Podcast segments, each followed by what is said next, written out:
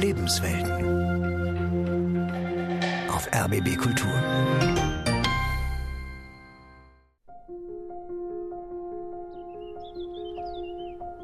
Der Botanische Volkspark Pankow.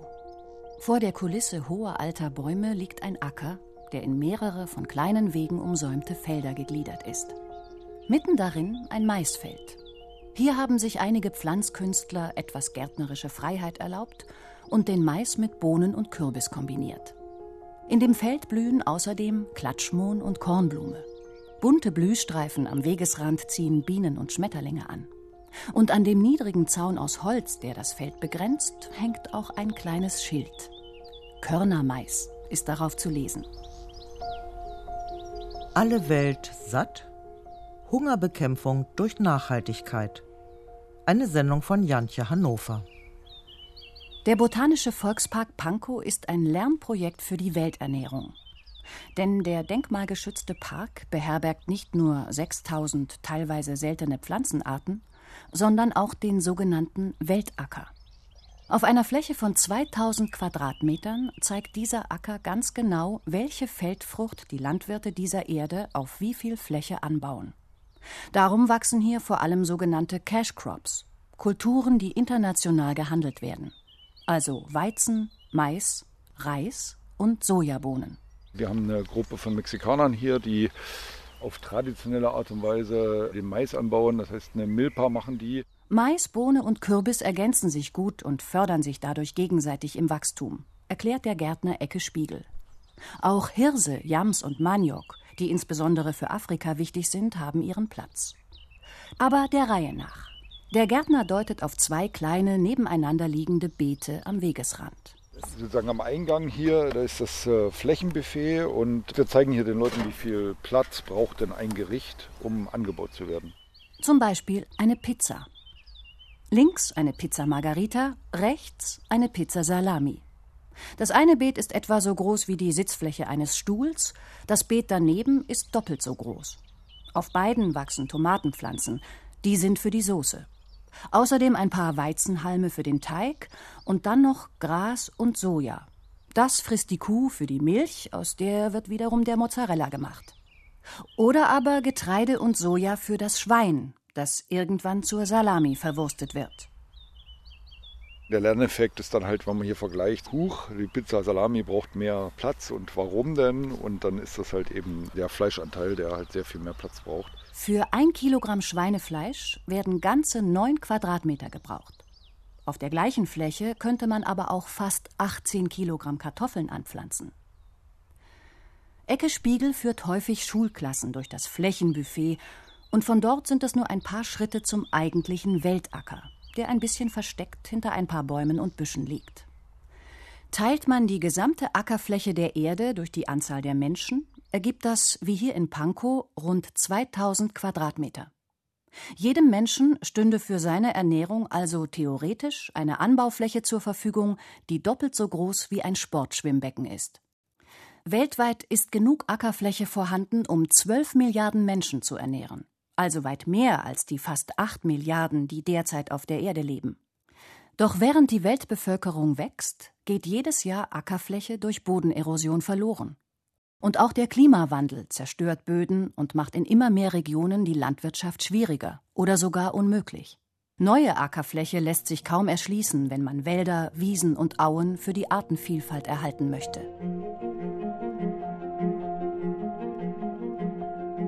Die Frage nach der Fläche, die jedem zur Verfügung steht, birgt also einen gewissen Sprengstoff. Aber der Weltacker ist erst einmal ein Ort des Friedens. Bewusst hat man sich hier für ein biologisches Bewirtschaftungssystem entschieden, ganz ohne chemischen Dünger und Pestizide. Und obwohl es in Berlin-Pankow eigentlich zu kalt dafür ist, wächst auf dem Weltacker auch Reis. Das ist die wichtigste Kulturpflanze der Menschheit, also bei bei Weitem. Sagt Ecke Spiegel. Irgendwas zwischen einem Viertel und einem Fünftel aller Kalorien, die die Menschheit zu sich nimmt, kommt direkt vom Reis und ist das Grundnahrungsmittel für den großen Teil der Menschheit. fast die Hälfte der Menschheit hängt direkt vom Reis ab. Für diese wichtigste Kulturpflanze der Menschheit steht jedoch nicht auch die meiste Fläche zur Verfügung. Die größten sind Weizen und Mais und der Reis ist das drittgrößte. Das sind ungefähr 220 Quadratmeter. Warum hat Reis weniger Flächenbedarf auf dem Weltacker als Weizen oder Mais, obwohl sich davon viel mehr Menschen ernähren? Da gibt es mehrere Gründe dafür, unter anderem, dass der Reis zu 90 Prozent direkt in die menschliche Ernährung geht. Das ist beim Weizen und beim Mais ganz anders. Weizen und insbesondere Mais werden vor allem an Tiere verfüttert oder in Bioenergie verwandelt. Das Umweltbundesamt hat ausgerechnet, dass nur etwa auf einem Fünftel der 1,6 Milliarden Hektar Ackerflächen weltweit Getreide und Gemüse für die menschliche Ernährung wachsen. Auf vier Fünfteln dagegen werden Pflanzen für Tierfutter und Biosprit angebaut. Häufig sind es Großgrundbesitzer, die Mais und Soja für den Export industriell produzieren. Gleichzeitig gehen immer noch 820 Millionen Menschen hungrig zu Bett. Und viele davon sind Kleinbauern und Bäuerinnen. Auf einem Bruchteil der weltweiten Ackerfläche erwirtschaften sie geschätzt mehr als die Hälfte der menschlichen Nahrung, ohne selbst satt zu werden.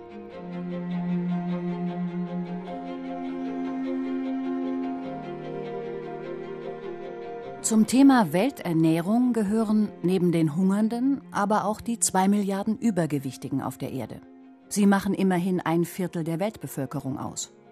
Genauso wie die Konsumgewohnheiten dieser Menschen gilt es, die Gesundheit von Böden, Gewässern und Artenvielfalt mit einzubeziehen.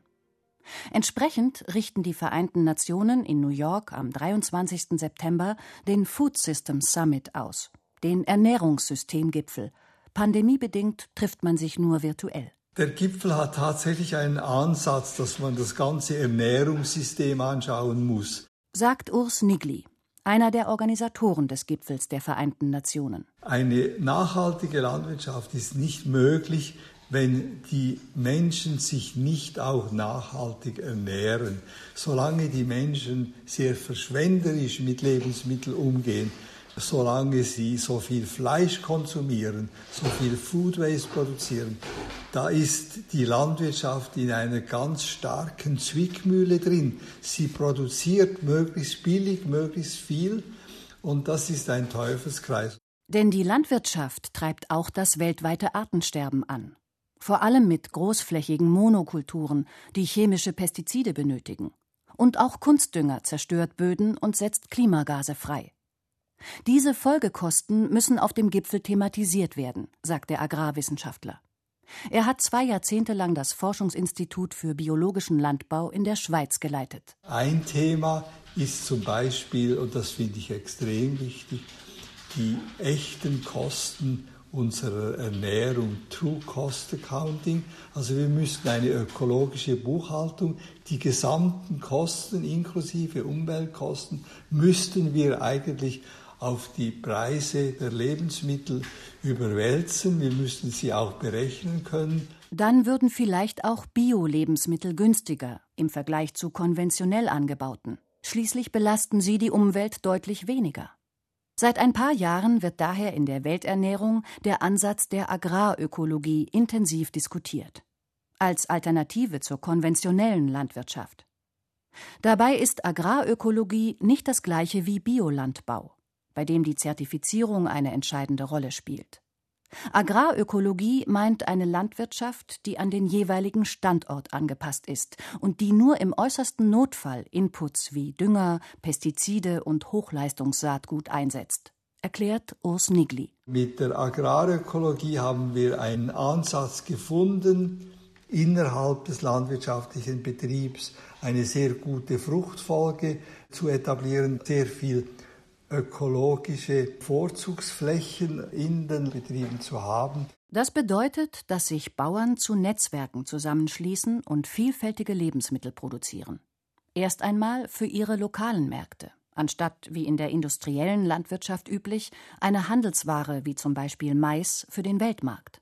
Die Agrarökologie arbeitet mit lokalem Wissen. Ich denke, das ist erstmals auch an einer Welternährungskonferenz, dass man einen so starken ökologischen Ansatz diskutiert.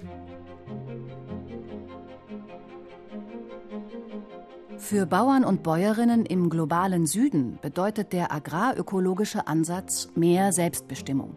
Sie müssen dann kein Saatgut von Agrarchemiekonzernen erwerben und wirtschaften unabhängiger von Weltmarktpreisen.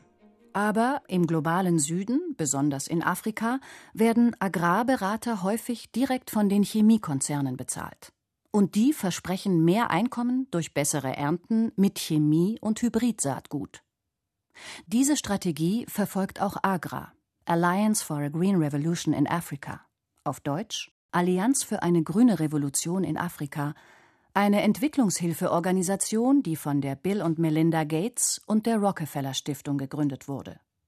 Auf dem Ernährungssystemgipfel trifft das Weltwirtschaftsforum, in dem die tausend führenden Unternehmen organisiert sind, auf Organisationen wie AGRA, auf Kleinbauern und indigenen Verbände, auf Politikerinnen und Wissenschaftler. Der Weltwirtschaftsrat für Nachhaltigkeit ist ja der große Zusammenschluss eigentlich aller bekannten Konzerne, nicht nur der Agrarkonzerne, die Lobbyarbeit bei den Vereinten Nationen machen. Darunter sind natürlich die bekannten Agrarchemiekonzerne. Francisco Mari vom evangelischen Hilfswerk Brot für die Welt befürchtet, dass die Agrarkonzerne zu viel Einfluss auf die künftige Ernährungsstrategie bekommen. Dann hätte die Agrarökologie einen schweren Stand. Schließlich schadet dieser Ansatz dem eigenen Geschäftsmodell, denn die Privatwirtschaft will beim Kampf gegen den Hunger vor allem Geld verdienen. Das ist auch neu, dass die Finanzwirtschaft Interesse an Landbesitz, Landinvestitionen hat. Gab es schon immer über die Ernährungsbörsen, aber jetzt nochmal direkt Besitz und Produktion in ihre Portfolios aufnimmt. Und der dritte Teil sind diese Stiftungen, wo die Agrarwirtschaft großen Einfluss hat, zum Beispiel auf die Bill Gates Stiftung die Bill Gates Stiftung will den Welthunger mit sogenannten technologischen Lösungen wie Gentechnik bekämpfen. Zur Leiterin des Gipfels wurde die ehemalige ruandische Landwirtschaftsministerin Agnes Kalibata ernannt. Sie ist gleichzeitig die Präsidentin von AGRA, der Allianz für eine grüne Revolution in Afrika. Wir stellen uns einen Gipfel der Völker vor, der jedem Menschen auf der Welt eine Stimme gibt. Wir bringen Entscheider aus Wissenschaft, Business und Politik mit Bauern, Indigenen, Konsumentinnen und Umweltaktivisten zusammen. Ich bin überzeugt, dass wir eine gemeinsame Basis finden werden. Wir haben die Nachhaltigkeitsziele als Leitlinie. Der Gipfel adressiert die 17 Nachhaltigkeitsziele der Vereinten Nationen vor allem aber die ersten zwei Armut beenden und Ernährung sichern und den Hunger beenden. Beschlossen wurden die Ziele im Jahr 2015. Bis 2030 sollen sie erreicht sein. Auf dem Gipfel will man jetzt dafür die Weichen stellen. Unser Ernährungssystem zu transformieren ist das Beste, was wir tun können, um unsere Probleme zu lösen. Ist die Leiterin des Gipfels überzeugt. Aber wie genau das geschehen soll, Darüber gehen die Meinungen weit auseinander. Wir sind nicht sehr zuversichtlich, dass ein Lösungsansatz auf diesem Gipfel stattfindet, weil er von Anfang an ihn gar nicht gesucht hat. Sagt Francisco Mari von Brot für die Welt. Sondern eher, das ist ein Gipfel der Beliebigkeit. Es wird anerkannt, dass es verschiedene Systeme gibt, dass es verschiedene Modelle gibt, aber es wird nicht hinterfragt, welche Modelle sind denn diejenigen, die uns auf diese Situation hingebracht haben. Derzeit befindet sich das Ernährungssystem in einer gravierenden Schieflage. Während über 800 Millionen Menschen noch nicht einmal genug zu essen haben, während Biodiversität, Böden und Klima am Rande des Kollaps stehen, scheffeln die weltweiten Lebensmittel- und Agrarchemiekonzerne Milliarden. Der Lebensmitteleinzelhändler Edeka etwa hatte im Corona-Jahr 2020 eine Umsatzsteigerung von 17 Prozent. Der größte Lebensmittelkonzern der Welt, Nestlé, hat im selben Jahr 8 Milliarden Euro Dividende an seine Teilhaber ausgezahlt. Das ist mehr als das Jahresbudget des Welternährungsprogramms. In dem gleichen Zeitraum sind die Hungerzahlen um ca. 120 Millionen Menschen angestiegen. Lena Bassermann vom entwicklungspolitischen Netzwerk Inkota macht das wütend. Wir sehen also ein wahnsinniges Machtgefälle hier und wir sehen eben auch, dass die Menschen, die auf den Feldern schuften, die Supermarktregale einräumen und so weiter, da kommen die Gewinne nicht an. Und jetzt haben wir einen Welternährungsgipfel. Der wird initiiert vom Weltwirtschaftsforum. Also genau den Akteuren, die vom Erhalt des jetzigen Systems am allermeisten profitieren. Wichtige Schlüsselpositionen seien in einem intransparenten und undemokratischen Prozess mit Führungskräften der Allianz für eine grüne Revolution in Afrika besetzt worden, die eng mit der Agrarindustrie zusammenarbeitet. Das kritisieren über 500 Entwicklungs- und Bauernorganisationen aus aller Welt. Sie wollen den Gipfel der Vereinten Nationen deswegen boykottieren. Francisco Mari von Brot für die Welt bewertet die Erfolge der von Agra vorangetriebenen grünen Revolution in Afrika negativ. Die eigenen Evaluierungen von Agra haben ja gerade gezeigt, dass alle Ziele zur Hungerbeseitigung durch dieses System nicht zur Hungerreduzierung beigetragen haben, sondern zu anderen Abhängigkeiten. Agra sei in Afrika gescheitert. Das habe eine Evaluierung durch ein breites zivilgesellschaftliches Bündnis, darunter Brot für die Welt, ergeben. Die vor 2006 gegründete Allianz hat für ihren konzerngesteuerten Ansatz Fördergelder von einer Milliarde Dollar kassiert, vor allem durch die Bill und Melinda Gates und die Rockefeller Stiftung, aber auch durch die deutsche Bundesregierung.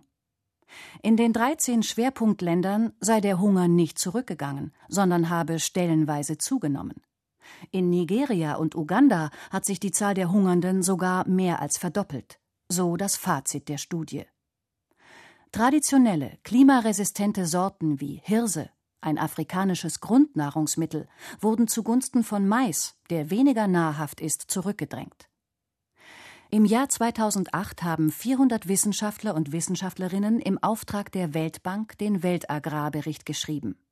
Darin wird der Begriff der Ernährungssouveränität definiert als das Recht von Personen und Staaten, demokratisch die Art und Weise, wie sie sich ernähren, zu bestimmen. Aus den Erkenntnissen des Weltagrarberichts wurde dann das Konzept der Agrarökologie entwickelt. Auf dem Weltacker in Pankow macht Ecke Spiegel vor, wie das funktionieren könnte. So, jetzt mache ich es einfach zu, dann ich das ein bisschen. Der Gärtner steht im Schuppen, vor sich einen Pumpdrucksprüher. Er schraubt den Aufsatz ab, gießt eine zähe Flüssigkeit hinein, vermischt sie mit dem Wasser in der Kanne. Es handelt sich um Niemöl, ein natürliches Pflanzenschutzmittel, das zuverlässig Schadinsekten vertreibt. Ecke Spiegel trägt die Sprühkanne zum Kartoffelacker, wo der Kartoffelkäfer gerade sein Unwesen treibt. Ich laufe jetzt ja faktisch neben den Kartoffeln lang und bemühe mich, die ganze Pflanze mit diesem Niemöl zu bedecken. Muss man auch so ein bisschen unter die Blätter gehen. Also es ist sehr wirkungsvoll, ja. Niemöl ist teurer als chemische Pestizide, dafür ist es biologisch abbaubar. In den Ländern des Südens können Bauern Niemöl oder andere Pflanzenschutzmittel teilweise selbst herstellen und sich so unabhängiger von Konzernen wie Bayer machen. Wir Mitglieder der menschlichen Rasse haben die Fähigkeit, die Mittel und die Kapazität, den Hunger vom Antlitz der Erde während unserer Lebenszeit zu eliminieren. Wir brauchen nur den Willen dazu. Seit dieser Aussage von John F. Kennedy zur Eröffnung des World Food Congress 1963 sind fast 60 Jahre vergangen. Aber der Hunger ist nicht verschwunden. Dabei sind seine Ursachen lange bekannt. Dazu zählen vor allem Krieg, innerstaatliche bewaffnete Konflikte und die Auswirkungen des Klimawandels. Aber auch Regierungen, die sich nicht für die Belange der Armen interessieren, die zum Beispiel Land- und Wasserquellen für Kleinbäuerinnen nicht schützen, sondern an Unternehmen verkaufen, die die Felder in Biospritplantagen umwandeln. Dazu kommen ungerechte Handelsverträge, die reiche Länder bevorteilen. Außerdem mangelnde Bildung und fehlender Marktzugang von Kleinbauern und Feldarbeitern und die Benachteiligung von Frauen, erklärt Francisco Mari von Brot für die Welt. Die Hauptursache von Hunger ist ja nicht zu wenig Nahrung zu haben, sondern dass man sie sich nicht leisten kann.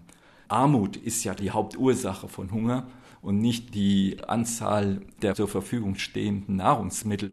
Seit fünf Jahren steigt die Anzahl der Hungernden wieder an. Und durch die Pandemie hat sich die Situation noch einmal bedrohlich verschärft, sagt Michael Fakri, UN-Sonderberichterstatter zum Recht auf Nahrung. Unter den 820 Millionen Betroffenen gibt es inzwischen auch wieder viele, die von existenziellem Hunger bedroht sind. Die letzten Zahlen für 2020 gibt es noch nicht, aber es sieht nicht gut aus. Geschätzt 155 Millionen Menschen in der ganzen Welt brauchen dringend Nahrungsmittelhilfe. Das ist die höchste Zahl seit fünf Jahren. Auch die Gefahr echter Hungersnöte ist gestiegen. 41 Millionen Menschen in 43 Ländern sind konkret durch Hungersnöte gefährdet, wenn wir nicht bald das Ernährungssystem ändern. Man spricht von einer Hungersnot, wenn viele Menschen in einer Region nichts mehr zu essen haben. Beispiele dafür sind der Jemen, Nordäthiopien, Syrien oder Madagaskar. Auch in Afghanistan werde die Zahl der Hungernden steigen, warnt die Deutsche Welthungerhilfe. Weltweit könnte sich diese Zahl schon bald auf eine Milliarde Menschen erhöhen. Um zumindest die negativen Auswirkungen der Corona-Pandemie auf die Ernährungssicherheit abzufedern, müssten folgende Maßnahmen sofort ergriffen werden sagt Michael Fakri. Erst einmal müssen lokale Märkte unterstützt werden, weil die internationalen Lieferketten nicht funktionieren. Zweitens müssen die Landrechte der Menschen sowie der Zugang zu Boden und Wasser gesichert werden. Und drittens brauchen sie eine sichere Arbeitsumgebung und soziale Absicherung. Außerdem sollten Regierungen mit öffentlichen Förderprogrammen Waren von lokalen Bauern kaufen, um damit Schulen, Kindergärten und Krankenhäuser zu versorgen. Längerfristig müssen alle Länder ihre Landwirtschaft auf Agrarökologie umstellen. So fördern wir Biodiversität und Bodenfruchtbarkeit am besten und behandeln unsere Bauern fair und mit Würde. Aber kann Agrarökologie wirklich die ganze Welt ernähren? Wenn man bedenkt, dass derzeit viel mehr produziert als gebraucht wird, müsste die Antwort Ja lauten. Trotzdem winkt der ehemalige Leiter des Forschungsinstituts für biologischen Landbau Urs Nigli ab und begründet das damit, dass der Ertrag deutlich niedriger liege als in der konventionellen Produktion. Im Schnitt um etwa 25 Prozent. Dieses Problem, das konnten wir eigentlich bisher nicht lösen, dass man heute eben nicht sagen kann, die ganze Welt soll Bio machen und dann funktioniert die Welternährung auf ökologische Art und Weise.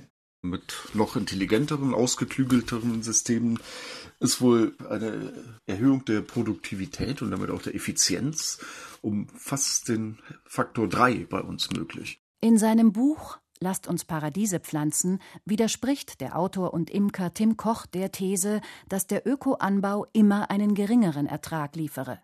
Ein Beispiel seien Agroforstsysteme, bei denen Bäume als Schattenspender auf dem Feld integriert werden. In den Tropen mit den unzähligen fruchttragenden Baumarten, die es dort gibt, da wird dann mit Waldgartensystemen traditionell gewirtschaftet.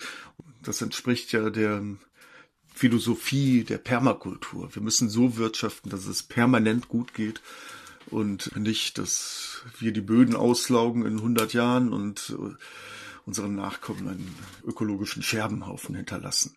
Das A und O ist, dass der Boden gut ernährt, gesund ist. Dadurch wird das Bodenleben aktiv. Und das ist ja bekannt, dass Regenwurmkot ganz wichtig ist für einen fruchtbaren Boden. Und dass also die Kleinstlebewesen im Boden tatsächlich Humus umsetzen, dadurch, dass sie gut ernährt werden. Stefanie Stroth-Drees ist Biobäuerin in Nordrhein-Westfalen. Agrarökologie könnte dort funktionieren, wo Landwirte auf kleiner Fläche für eine lokale Gemeinschaft produzieren. Mit arbeitsintensiven Methoden wie Hügelbeeten und Mischkulturen lassen sich Erträge signifikant steigern. Das macht Bioprodukte allerdings teurer. Wenn ich einen Acker mehrfach äh, striegel, nennen wir das mit so einer feinen Egge und hacke, dann ist das teurer, als wenn ich einmal mit der sogenannten Pflanzenschutzspritze drüber fahre. Die Erzeugung ist meistens mit mehr Handarbeit, mit mehr Arbeitsgängen verbunden.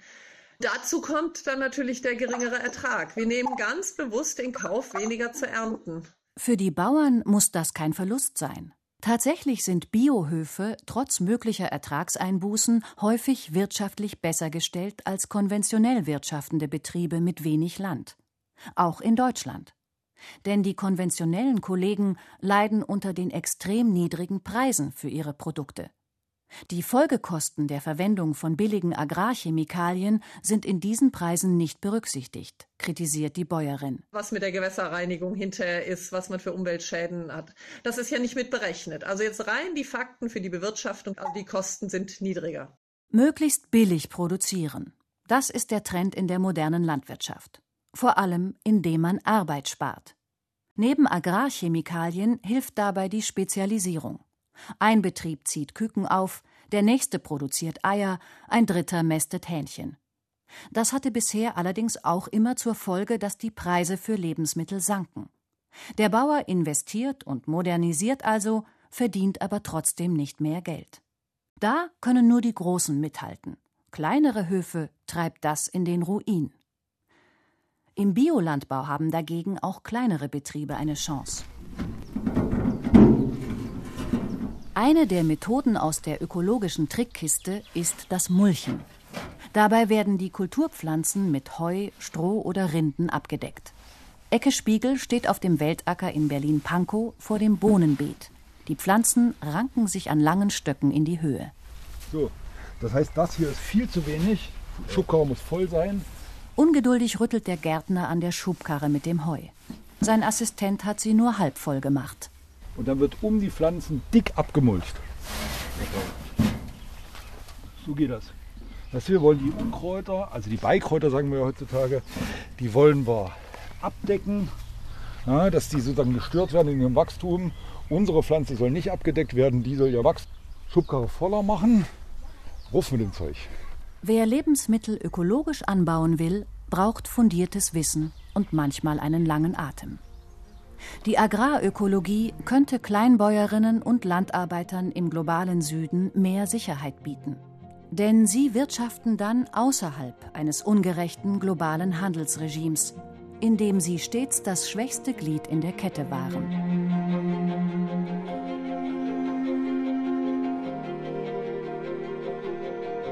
Alle Welt satt? Hungerbekämpfung durch Nachhaltigkeit. Sie hörten eine Sendung von Jantje Hannover. Es sprachen Cornelia Schönwald, Thorsten Föste und Liane Gruß. Ton Bettina Mikula. Redaktion Anne Winter. Regie Paul Sonderegger.